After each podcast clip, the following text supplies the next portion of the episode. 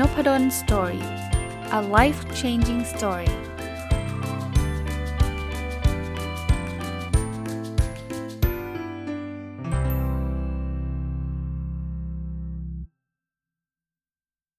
สวัสดีครับ ยินดีต้อนรับเข้าสู่ Nopadol's Story Podcast นะครับแล้วก็วันอาทิตย์นะครับ ยินดีต้อนรับเข้าสู่รายการ My Books ซึ่งเป็นรายการที่ผมจะเอาหนังสือที่ผมเขียนเนี่ยมารีวิวแบบเจาะลึกนะครับหนังสือเล่มนี้ชื่อ เล่นหุ้นอย่างไรไม่ให้ลำเอียงนะครับ เป็นเล่มหนึ่งที่ผมได้รีวิว โดยใช้เวลานานพอสมควรนะครับ แต่คิดว่าใกล้จบแล้ว วันนี้เนี่ยจะมาต่อในบทที่ผมเคยเล่าให้ฟังว่าผมไปทำวิจัยมานะ เป็นวิจัยที่อาจจะยังไม่ได้เป็น academic research หรือว่าวิจัยในเชิงวิชาการอะไรมากมายนะครับ แต่ว่าทำจากความสนใจของตัวเอง2-3สัปดาห์ที่ผ่านมาเนี่ย ผมได้รีวิวลักษณะของนักลงทุนที่ประสบความสำเร็จนะ ก็เอามาจากหนังสือนะครับ คราวนี้พอเอามารีวิวแล้วเสร็จ เสร็จปุ๊บเนี่ยผมก็นำมาเป็นสรุปเป็นข้อๆนะแล้วเสร็จแล้วก็ไปถามนักลงทุนไทยนะครับ ว่าเอ๊ะเขาชอบอคนไหนนะครับเขามีลักษณะการลงทุนคล้ายคนใดนะครับ ผมทำสำรวจโดยการส่งแบบสอบถามไปทั้งหมด 661 คนนะครับ แต่ว่าบางคนก็อาจจะตอบมาไม่ครบนะบางคนก็อาจจะตอบมาแบบแบบจะเรียกว่าอะไรดีครับ ดูแล้วดูแล้วอาจจะไม่ได้ตั้งใจตอบอะไรเงี้ยนะครับ ก็เข้าใจได้นะ สรุปสุดท้ายเนี่ยได้รับข้อมูลบางที่แบบครบถ้วนเนี่ย 403 คนนะ 403 ชุดนะ เป็นแบบสอบถามนะ ก็อธิบายผู้ตอบนิดนึงนะครับ ผู้ตอบแบบสอบถามเนี่ยส่วนใหญ่นะครับ 49 เนี่ย จะ 49%เนี่ยเป็นนักลงทุนที่เน้นปัจจัยพื้นฐาน ซึ่งก็ไม่แปลก เพราะว่าลักษณะของการลงทุนเนี่ยก็จะเป็นเป็นแนวแนวนี้ซะเยอะนะครับออีก 41%เลยเป็นคนที่เน้นทั้งปัจจัยพื้นฐาน แล้วก็ดูกราฟด้วยเน้นเทคนิคด้วย แล้วก็มีแค่ 10%เท่านั้น ที่จะดูเฉพาะด้านเทคนิคอย่างเดียว แต่ท่านก็ช่วยตอบมานะอันนี้เวลาตอบแบบสอบถามเนี่ย ผมก็ถามว่า เอ๊ลงทุนมานานหรือยัง ก็คนที่ช่วยมาตอบเนี่ยมีค่าเฉลี่ยระยะเวลา ไม่ได้พูดถึงอายุนะ หมายถึงตั้งแต่เขาเริ่มลงทุนเนี่ย ตั้งแต่ลงทุนจนกระทั่งมาตอบแบบสอบถามเนี่ยมีประสบการณ์มาสักเท่าไหร่ ค่าเฉลี่ยอยู่ที่ 4.37 ปีนะครับ แล้วก็อยู่ทำงานอยู่หลากหลายอุตสาหกรรมนะ แล้วส่วนใหญ่เป็นผู้ชายด้วยนะผู้ชายอาจจะชอบลงทุนแล้วก็มาช่วยตอบแบบสอบถามผมเยอะหน่อยนะครับ 92%เลยนะครับ อายุเฉลี่ยเนี่ยอยู่ที่ 32 ปีนะครับ ก็ไม่ได้เป็นคนที่มีอายุเยอะนักนะครับ แต่ก็จะเรียกว่า ก็ก็มีครอบครัวแล้วนะ 32 ปีนะครับ ส่วนใหญ่แล้วกันนะ แล้วก็ 56%เนี่ยจบปริญญาตรีขั้นต่ำนะครับ ขั้นต่ำอันนี้ผมถามเนี่ยในบรรดานักลงทุนที่ผมเอามาเล่าให้ฟังนะครับ ทั้งหมดเนี่ยมีทั้งหมดแปดท่านเนี่ยนะครับผมถามบอกว่าถ้าท่านลองลองลองดูลักษณะของการลงทุนของแต่ละคนเนี่ยท่านมีความคล้ายกับนักลงทุน คนใดมากน้อยแค่ไหนเนี่ยดูค่าเฉลี่ยนะคนไทยนะครับความคล้ายของคนไทยในในการลงทุนเนี่ยจะเหมือนคนที่1นะแอนโทนีโบตันนะค่าเฉลี่ยอยู่ที่ 3.84 เต็ม 5 นะครับนะก็ไม่ได้เหมือนซะทีเดียว แต่ว่าก็เหมือนมากที่สุดนะไล่มานะครับ คนที่ 2 ที่เหมือนรองลงมาคือฟิลิปฟิชเชอร์นะครับ 3.82 ถ้าใครอยากจะรู้ว่าท่านนี้ท่านนั้นคือมีแนวทางการลงทุนยังไง ย้อนกลับไปฟัง 2-3 episode ก่อนหน้านี้นะครับ ทุกวันอาทิตย์นะฮะ ถัดมาคือเบนจามินเกรแฮม 3.71 นะครับ จอห์นเนฟ 3.60 เซอร์จอห์นเทมเพิลตัน 3.52 วอร์เรน บัฟเฟตกับชาร์ลีมังเกอร์เป็นคู่หูนักลงทุนนะฮะ3.46 ปีเตอร์ลินช์ 3.41 แล้วก็คนที่คนไทยคิดว่าไม่ค่อยเหมือนเขาสักเท่าไหร่ ซึ่งก็ไม่แปลกนะ คือจอร์จโซรอส เพราะว่าจะเอาตรงๆก็ไม่ค่อยมีคนที่จะเหมือนกับกับจอร์จโซรอสสักเท่าไหร่หรอกนะครับ ก็ แต่แต่โดยโดยโดยเฉลี่ยผมก็คิดว่ามันก็ไม่ได้เหมือนอะไรมากนะ ถึงแม้มันจะมี ranking แบบนี้ แต่มันก็อยู่กลางๆอะสามกว่าๆนะครับ ก็ตรงนี้ก็ไม่ได้มีอะไรที่ที่มีอะไรน่าสนใจมากนักนะครับ แต่ถ้าเกิดถามว่าแล้วคนไทยชอบนักลงทุนคนไหนมากกว่ากันนะอันนี้จะจะเริ่มชัดเจนครับ เพราะว่าคนที่ชอบเนี่ยอ๋อผมผมก่อนที่ชอบไอ้ไอ้ที่เหมือนเนี่ยผมไม่ได้ถามว่าคุณเหมือนแอนโทนีโบตันหรือเปล่านะ เพราะว่าถ้าถามแบบนั้นเขาไม่รู้จักหรอกนะผมเอา ลักษณะการลงทุนของแอนโทนีโบตันมาให้เขาประเมินว่าเขาเป็นคนแบบนี้หรือเปล่า เช่น สมมุติว่าคุณเป็นคนชอบจดบันทึกการลงทุนไหม1 2 3 4 5 อย่างเงี้ยนะครับ แล้วถ้าเกิดอันนี้มันเป็นของแอนโทนีโบตันผมมาคำนวณทีหลังนะครับ ว่าเฮ้ยคนนี้มันคล้ายๆแอนโทนีโบตันนะฮะอันนี้อันนี้เป็นหลักการนะ เดี๋ยวท่านจะงงว่า เฮ้ยอย่างนี้ใครจะตอบได้ว่าจอห์นเนฟผมยังไม่รู้เลยคือใครใช่ไหมผมไม่ได้ถามแบบนั้นนะ ถามถามความชอบบ้างนะครับกลับกันนะครับ คราวนี้พอเป็นความชอบเนี่ย คนที่มาอันดับหนึ่งคือวอร์เรนบัฟเฟตเลย 4.46 เลยนะรองลงมาคือปีเตอร์ลินช์4.43 นะครับ แล้วก็ฟิลิปฟิชเชอร์คือ 4.00 ค่าเฉลี่ยนะ เต็ม 5 นะครับ เบนจามินเกรแฮม 3.83 แอนโทนีโบตัน 3.68 จอห์นเนฟ 3.65 เซอร์จอห์นเทมเพิลตัน 3.63 แล้วก็จอร์จโซรอส คนไทยชอบน้อยที่สุดคือ 3.60 นะครับ ก็อันนี้คือคือคือ ranking ที่เอามาให้ดูนะครับ ก็ไม่เซอร์ไพรส์เนอะวอร์เรนบัฟเฟตก็คงเป็นฮีโร่ของคนไทยหลาย ๆ คนนะคราวนี้คำถามคือเออเราชอบคนนั้น แล้วจะเรียกว่าอะไรนะครับเราก็น่าจะมีพฤติกรรมคล้ายๆ คนนั้นจริงไหมคำตอบคือไม่จริงนะผมยกตัวอย่างนะครับ เราชอบวอร์เรนบัฟเฟตเป็นอันดับหนึ่งเลยนะคะแนนเฉลี่ยสูงถึง 4.46 แต่ว่า เวลาเราลงทุนเราลงทุนไม่เหมือนวอร์เรนบัฟเฟตสักเท่าไหร่นะ เพราะว่าคะแนนเฉลี่ยอยู่ที่ 3.46 เองห่างกันเลยนะ คือถ้าเป็นอันดับอันดับหนึ่งความชอบเนี่ย ถ้าเป็นความเหมือนเนี่ยเราไม่เหมือนวอร์เรนบัฟเฟตเลยนะ ความเหมือนนี่อยู่อันดับ 6 เลยนะตรงข้ามนะแอนโทนีโบตันเนี่ยเราไม่ได้ชอบเขาสักเท่าไหร่เลย 3.68 นะครับอันดับ 5 เลยนะครับ แต่พอพูดถึงความเหมือนเนี่ยไล่เรียงมาเขาเป็นอันดับหนึ่งเลยนะเราดันมีพฤติกรรมที่เหมือนกับแอนโทนีโบตันมากกว่านะครับเป็นอันดับหนึ่งเพราะฉะนั้นก็ก็ไม่ไม่ไม่ได้บอกว่าเราชอบใครแล้วเราจะทำตัวเหมือนคนนั้นนะผมลองทำการทดสอบทางสถิติ หาความสัมพันธ์เนี่ยก็มันก็ไม่มีนัยสำคัญนะคือสรุปง่ายๆก็คือไม่มีหลักฐานเพียงพอที่จะบอกว่ามันมีความสัมสัมพันธ์กันนะอันนี้ก็เป็นรีเสิร์ชที่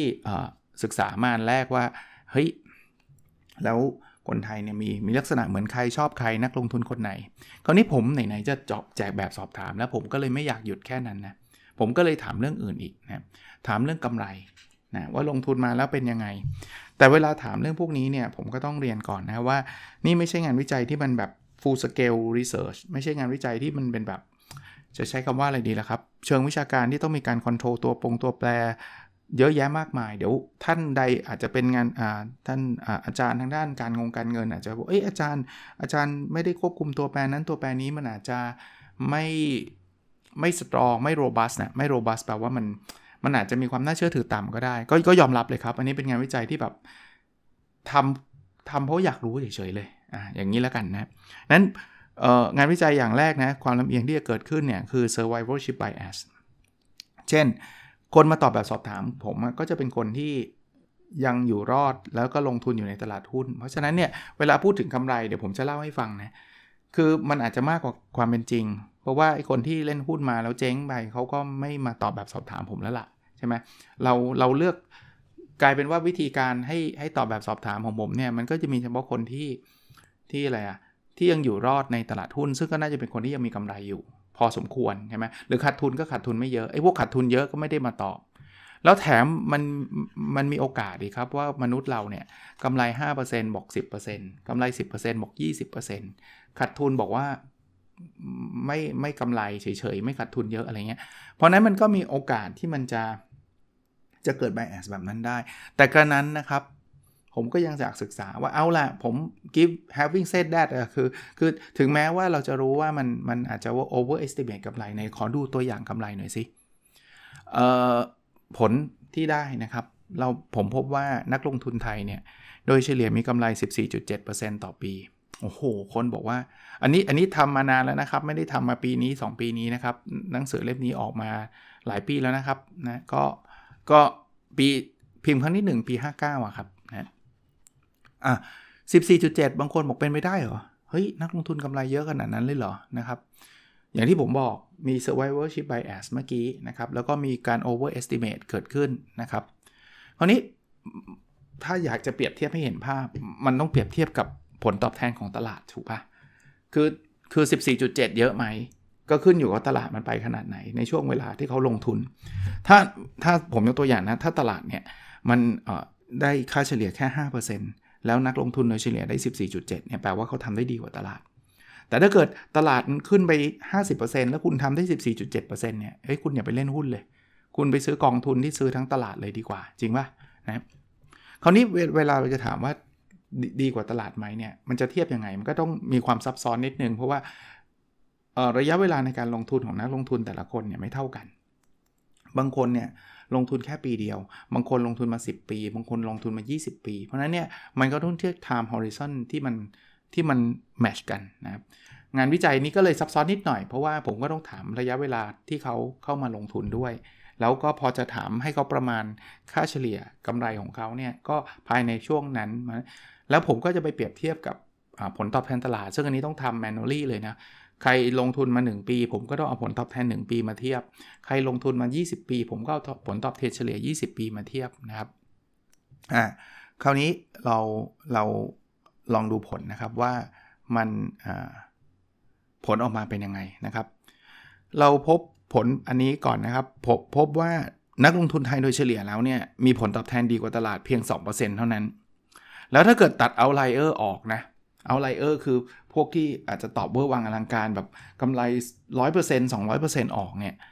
เราจะเหลือดีกว่าตลาดแค่ 0.51%เท่านั้น เฮ้ย บางคนก็บอก โอ้โห อย่างนี้ก็แปลว่านักรายย่อยก็ก็ยังชนะตลาดอยู่นะ ก็น่าจะเป็นข่าวดี แต่ลองดูนะครับ คือมันชนะมันชนะบางคนแต่มันชนะเยอะๆไงถ้าผมแทนที่จะใช้ค่าเฉลี่ยเนี่ย ผมใช้ค่ามีเดียน มีเดียนคือค่ามัธยาฐาน อธิบายสำหรับคนที่ไม่คุ้นเคยนิดนึงนะค่ามัธยาฐานคือเอาเอาผลตอบแทนเฉลี่ยเทียบกับตลาดเนี่ยมาเรียงตั้งแต่มากไปยังน้อย แล้วเอาค่ากลางมา ค่ากลางเนี่ยอยู่ตรงกลางเนี่ย ถ้าค่ากลางคือค่าไหนเนี่ยมันแปลว่าคนครึ่งหนึ่งเนี่ยจะได้มากกว่า อีกคนอีกครึ่งหนึ่งจะได้น้อยกว่า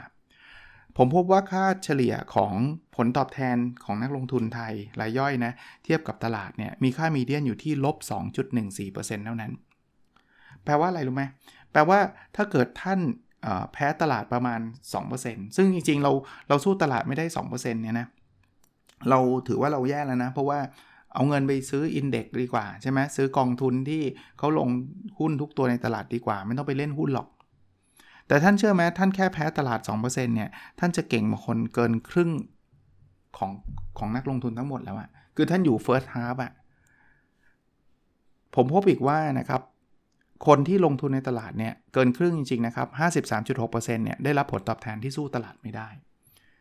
มันกำลังบ่งชี้ว่าจริง ๆ นักลงทุนเนี่ยที่เราแบบพยายามลงทงลงทุนกันเนี่ยเราเรายังไม่ดีพอเลย จริง ๆ อย่างที่หนังสือรายเล่มแนะนำเลยนะ บอกว่าไปซื้อกองทุนดีกว่า ที่มันเป็นเขาเรียกอินเด็กซ์ฟันนะครับ คือที่เขาซื้อหุ้นทั้งตลาดดีกว่า คุณไม่ต้องไปซื้อเองขายเองอะ่ะเพราะว่าส่วนใหญ่คุณจะคุณจะสู้ตลาดไม่ได้นะ และและตัวเลขนี้คือตัวเลขที่มัน survivorship bias ที่ผมพูด เอาเฉพาะคนที่อยู่รอดนะ ถ้าไม่อยู่รอดตัวเลขมันจะเล็กกว่านี้อีกนะ แล้วแถมมีการ overestimate ด้วย ได้คนส่วนจำนวนไม่น้อยเลยอะกำไร 5 ก็บอกกำไร 20 อย่างเงี้ย มันมีโอกาสแบบนั้นเยอะมากนะครับ เพราะฉะนั้นอันนี้ก็เป็นงานวิจัยที่ที่ผมพบนะคราวนี้ผมก็ศึกษาอีกว่าอะในบรรดานักลงทุนมันก็มีทั้งกำไรมีทั้งขาดทุนเนี่ยนะ ใครเนี่ยจะกำไรมากกว่ากัน ผมเริ่มเปรียบเทียบจากตัวแปรทางด้านประชากรศาสตร์ก่อน ผู้ชายผู้หญิงอะผมให้ท่านคิดครับว่า ท่านคิดว่าใครจะลงทุนเก่งกว่ากัน สิ่งที่พบนะเอาค่าเฉลี่ยก่อนนะครับ ถ้าเทียบกับตลาดนะ เวลาเราที่ว่าเก่งไม่เก่งเราก็ต้องเทียบกับตลาดนะนะผลตอบแทนที่เทียบกับตลาดของผู้ชายเนี่ยจะดีกว่าอยู่ที่ 1.98%ดีกว่าตลาดนะของผู้หญิงจะอยู่ที่ 1.58% ดูดูเผินๆเหมือนกับผู้ชายจะลงทุนได้ดีกว่าผู้หญิง แต่ว่าถ้าทดสอบทางสถิติแล้วมันไม่แตกต่างกันอย่างมีนัยสำคัญ คือความต่างพวกนี้มันไม่ได้มากพอที่จะบอกว่าผู้ชายเก่งกว่าผู้หญิงอะ่ะอะงั้นเอาใหม่ ประสบการณ์ละเฮ้ยถ้าเกิดประสบการณ์เนี่ยคุณลงทุนมานานเนี่ยผลตอบแทนคุณน่าจะดีกว่าคุณเพิ่งลงทุนหรือเปล่านะพบอีกว่ามันมีค่า correlation นะ ของประสบการณ์ ซึ่งมันเป็นจำนวนปีกับผลตอบแทนเทียบกับตลาดเนี่ย ค่า correlation มันคือ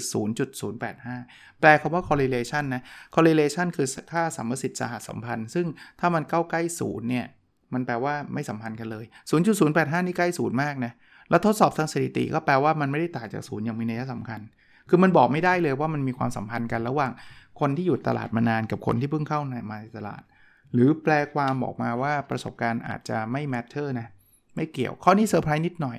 ผมคิดว่า เอ้ย คนที่มีประสบการณ์สูงเนี่ยน่าจะมีผลตอบแทนที่สูง จริง ๆ อาจจะไม่ใช่ เพราะว่าอย่างที่บอกประสบการณ์สูงจริง อาจจะมีผลตอบแทนดีจริง แต่ว่าในในระยะยาวเนี่ยผลตอบแทนมันไม่ได้แบบร้อยเปอร์เซ็นต์สองร้อยเปอร์เซ็นต์เนี่ยคนประประสบการณ์ต่ำเนี่ยอาจจะวันหนึ่งได้กำไรร้อยเปอร์เซ็นต์อีกวันหนึ่งได้ขาดทุนร้อยเปอร์เซ็นต์ก็ได้ คือมันมีมันมีการสวิงสูงอะ มันก็เลยเกลี่ยเกลี่ยกันเลยไม่ได้ต่างกันต่างกันมากนะครับ คือต่ำเนี่ยมันก็มีแบบโหกำไรก็กำไรเยอะขาดทุนก็ขาดทุนเยอะแต่เฉลี่ยเฉลี่ยก็พอๆกันกับไอ้คนที่อยู่ในตลาดมานานนะเอาอายุมั่งถ้างั้นลองดูอายุ เด็กๆเข้าตลาดมาอายุ 25 กับคนที่อยู่จนกระทั่งเกษียณแล้วมาเล่นหุ้น อายุมากอายุน้อยเกี่ยวข้องกันไหมอ่าผลผมพบผลพบอีกว่า มีความสัมพันธ์กันน้อยมากครับ ค่า correlation เมื่อกี้ที่อธิบายให้ฟังนะลบ 0.039 คือใกล้ศูนย์เนี่ยแล้วก็ไม่ต่างจากศูนย์ยังมีนัยสำคัญ หรือแปลว่ามันก็ไม่ได้ไม่ได้บอกว่าอายุมากจะเก่งกว่า ผลตอบแทนดีกว่าอายุน้อย หรืออายุน้อยจะผลตอบแทนดีกว่าอายุมาก เอาไงถ้างั้นการศึกษาล่ะ คนจบด็อกเตอร์เล่นหุ้นเก่งกว่าคนจบปริญญาตรีจริงไหมอีกครั้งครับ พบว่าไม่ว่าจะจบอะไรก็ตามไม่เกี่ยวเลยครับ จบตรีบางทีก็ผลตอบแทนดี จบด็อกเตอร์บางทีก็ผลตอบแทนดี จบตรีบางทีก็เจ๊ง จบด็อกเตอร์บางทีก็เจ๊งวอร์เรนบัฟเฟตเคยพูดไว้ว่าถ้าคุณมี IQ เกิน 120 หรือ 130 เนี่ยประมาณนี้คุณไม่ต้องมีเพิ่มนะ คุณไม่ต้องเป็น IQ 180 190อะคุณถึงจะชนะตลาด มีแค่ว่าพอพอพอมีความเฉลียวฉลาดอยู่บ้างก็ก็จบละงั้นเอาใหม่นะครับคนที่เล่นพื้นฐานเล่นเทคนิค กับคนที่ผสมผสานเนี่ยใครจะได้กำไรเยอะกว่ากัน พบว่าคนเล่นพื้นฐานเนี่ยผลตอบแทนอยู่ที่ 3.21 นะครับ คนเล่นเทคนิคเนี่ยกับติดลบนะ0.99 นะครับ ส่วนผสมผสานเนี่ยมีผลตอบแทนเทียบตลาดอยู่ที่ 1.31%มันแปลว่าเอางั้นแปลว่าพื้นฐานน่าจะดีกว่าใช่ไหม ก็อีกแหละ ตัวเลขนี้เป็นตัวเลขค่าเฉลี่ยนะ แต่ถ้ารันสถิติ หาความแตกต่าง เราไม่พบความแตกต่างอย่างมีนัยสำคัญ สรุปว่าแนวทางไหนก็ไม่ได้แปลว่าโหถ้าพื้นฐานจะชนะ ถ้าเทคนิคจะแพ้ไม่ใช่นะครับ สรุปว่าอะไรครับ สรุปว่าเพศประสบการณ์ ลงทุนอายุการศึกษา แนวทางการลงทุนไม่ใช่ปัจจัยสำคัญเลย ที่ทำให้เราประสบความสำเร็จในการลงทุน คราวนี้คำถามคือแล้วอะไรอะที่จะทำให้เราประสบความสำเร็จในการลงทุน มันคือพฤติกรรมการลงทุนครับนะคราวนี้เวลาเราเราลองดูว่าพฤติกรรมแบบคนไหนหรอ ที่ทำให้นักลงทุนไทยเนี่ยประสบความสำเร็จ เรียงตามลำดับเลยนะ เรียงตามลำดับนะ คนแรกคือจอร์โซรอสแปลกไหมทั้งทั้งที่เป็นคนที่นักลงทุนไทยไม่ชอบเลยนะ แต่ใครที่มีแนวทางการลงทุนแบบจอร์จโซรอสเนี่ยกลับมีแนวโน้มที่จะประสบความสำเร็จมากกว่าคนอื่นนะคนที่2นะเทียบเทียบรองลงมาคือปีเตอร์ลินช์ครับนะคนที่ 3 คือฟิลิปฟิชเชอร์ คนที่ 4 คือวอร์เรนบัฟเฟตและชาร์ลีมังเกอร์มังเจอร์นะครับ และคนที่ 5 คือจอห์นเนฟนะนั้นลองไปศึกษาดูก็ได้นะครับ อันนี้มันเป็นงานวิจัย แต่อย่างที่ผมบอกว่ามันก็แค่ correlation นะ มันไม่ใช่ causation คือมันแค่ความสัมพันธ์ มันอาจจะไม่ได้บอกความเป็นเหตุเป็นผลว่า คุณทำแบบจอร์โซรอสใช้แนวทางกับแบบจอร์โซรอสแล้วคุณจะต้องประสบความสำเร็จ 100%เพราะว่าผมไม่ได้ control variable หรือตัวแปรต่างๆ ไม่ได้ควบคุมตัวแปรต่างๆ แบบแบบเข้มข้นนะครับ แต่ว่ามันก็เป็นไอเดียเริ่มต้นให้ให้ให้อ่าพอจะเข้าใจนะครับ คราวนี้คำถามคืออาจารย์ลงสรุปมาเป็นข้อๆเลยได้ไหมว่า แล้วพฤติกรรมประเภทไหนที่ทำให้นักลงทุนไทยเนี่ยประสบความสำเร็จทำได้ครับ แต่ว่ามันมีทั้งหมด 26 ข้อ ขอติดไว้ก่อน เพราะว่าไม่งั้นมันจะยาวนานจนเกินไป เดี๋ยวผมจะมาเล่าให้ฟัง ซึ่งเป็นบทสรุป การรีวิวหนังสือเล่มนี้ตอนสุดท้ายในสัปดาห์หน้านะครับว่าพฤติกรรม 26 ข้อที่นักลงทุนไทยทำแล้วมักจะประสบความสำเร็จในการลงทุนเนี่ยมีอะไรบ้างถือว่าเยอะมากนะ แต่ว่าลองลองเอาไปเป็นไอเดียนะครับสำหรับวันนี้คงรีวิวไว้ประมาณนี้นะครับ หวังว่าจะเป็นประโยชน์นะครับ กับหนังสือที่ชื่อว่าเล่นหุ้นอย่างไรไม่ให้ลำเอียงนะครับ โอเคนะครับ แล้วเราพบกันในพิสดถัดไปครับ สวัสดีครับ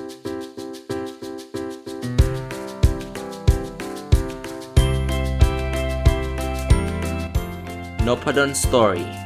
a life changing story